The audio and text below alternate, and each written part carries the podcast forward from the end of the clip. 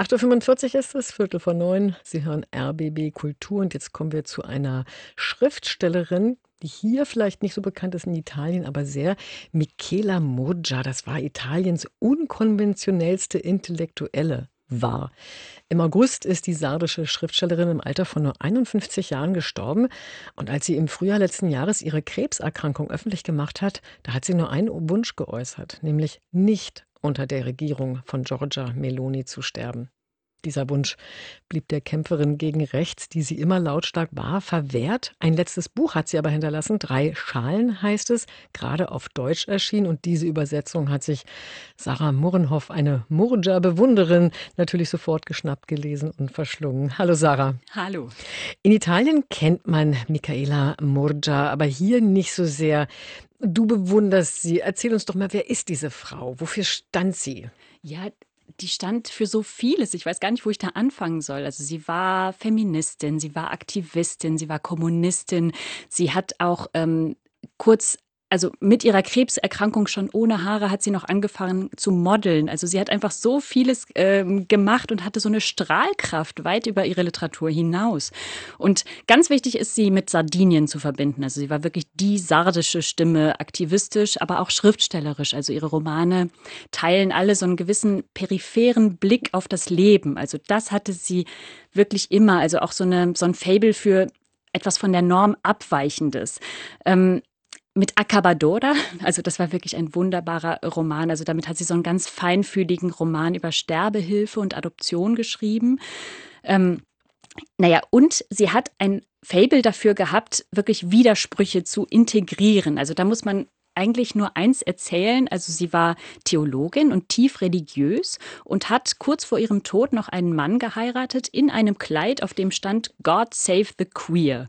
Und das in Italien, also wo Kirche und Homosexualität eigentlich nicht aus einem Mund ausgesprochen werden können. Ja, wow, was für eine komplexe, interessante Frau. Jetzt sprechen wir ähm, über sie als Schriftstellerin und konkret eben über dieses Buch Drei Schalen. Das hat sie in den letzten Monaten vor ihrem Tod geschrieben. Ist das ein Abschiedsbuch? Ja, auf ihre Art. Ähm, das das eint eben zwölf Kurzgeschichten, ähm, die alle Figuren ins Zentrum rücken, die an einem Kipppunkt stehen. Also ihre vertraute Welt ist aus irgendeinem Grund aus den Fugen geraten und also das kann eine Diagnose von Nierenkrebs im Endstadium sein, das kann die Corona-Pandemie sein, das kann eine Trennung sein, die zum Drang führt, sich permanent zu erbrechen. Ähm, das kann eine Kinderhasserin sein, die zur Leihmutter wird kurzerhand, weil sie einem Freund eben diesen großen Freundschaftsdienst erweist. Ähm, also das sind zwölf Figuren, äh, die jetzt so in meandernden inneren Monologen nach ihrer eigenen Strategie suchen, mit der zusammengebrochenen Welt umzugehen. Das ist teilweise hadernd ähm, oder auch im Gegenteil ganz besonders affirmativ, um eben jeglichen aufkommenden Zweifel zu übertönen. Und dabei kommt es auch oft zu relativ bizarren Übersprungshandlungen. Gibt es da bei den zwölf Geschichten eine, die dir besonders hängen geblieben ist? Ja, da möchte ich eine hervorheben. Ähm, das ist eine, so eine ganz zarte, traurig, skurrile Geschichte über Einsamkeit. Also da stellt sich eine Mutter als Kompensation dafür, dass ihr Sohn auszieht, so eine lebensgroße Pappfigur von einem koreanischen K-Pop-Sänger auf auf, also so eine, also wirklich so ein Boygroup-Groupie-Verhalten ähm, und fängt an, Gespräche mit ihm zu führen, ihn zu bemuttern, ähm, sich Sorgen um seine berufliche Zukunft zu machen, wirklich eine ernsthafte Beziehung zu ihm zu pflegen.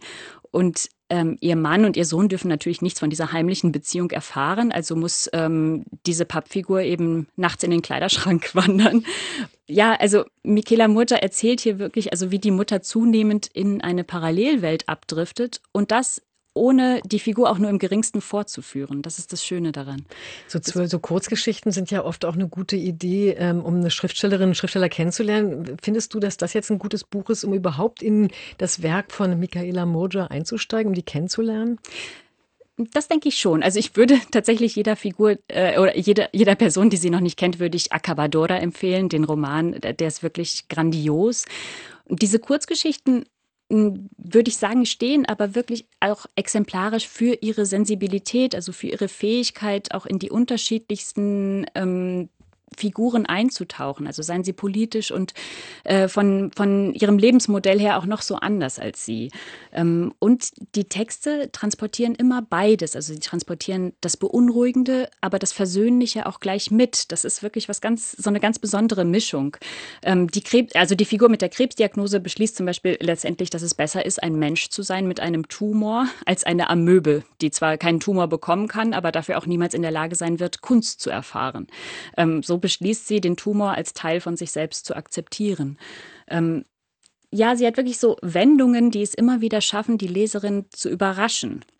Ähm, hier bei diesem Buch, also hätte ich mir bei der Erzählhaltung vielleicht ein bisschen mehr Varianz gewünscht. Also da hatte ich dann irgendwann teilweise das Gefühl, bei der siebten Kurzgeschichte den Ton inzwischen relativ genau zu kennen. Also die Art zu denken, über Umwege zu erzählen, auch wirklich schöne Sprachbilder zu finden, äh, die immer passgenau sind und gleichzeitig oft wirklich komplex abstrahierend. Das ist wirklich ihr Ton, Michaela Murtas Ton, aber ich finde, er hat nicht zwangsläufig zu jeder der erzählenden Figuren gepasst. Ähm, aber das ist nur eine kleine Einschränkung. Also ich finde, die Geschichten zeigen so viel von Michaela Murja. Also sie hat es selbst vor ihrem Tod noch geschafft, das Leben in seiner Schönheit, in seiner Traurigkeit, in seiner Groteskheit wirklich mit allen Geheimnissen und Widersprüchen ganz herzlich zu umarmen. Das hört sich total inspirierend an. Vielen Dank, Sarah Mohrenhoff. Mhm. Äh, ja, Michaela, Michaela Murja, drei Schalen. Äh, die deutsche Übersetzung von Esther Hansen ist bei Wagenbach erschienen. Und das haben wir nochmal alles schön für Sie auch zusammengefasst auf rbbkultur.de.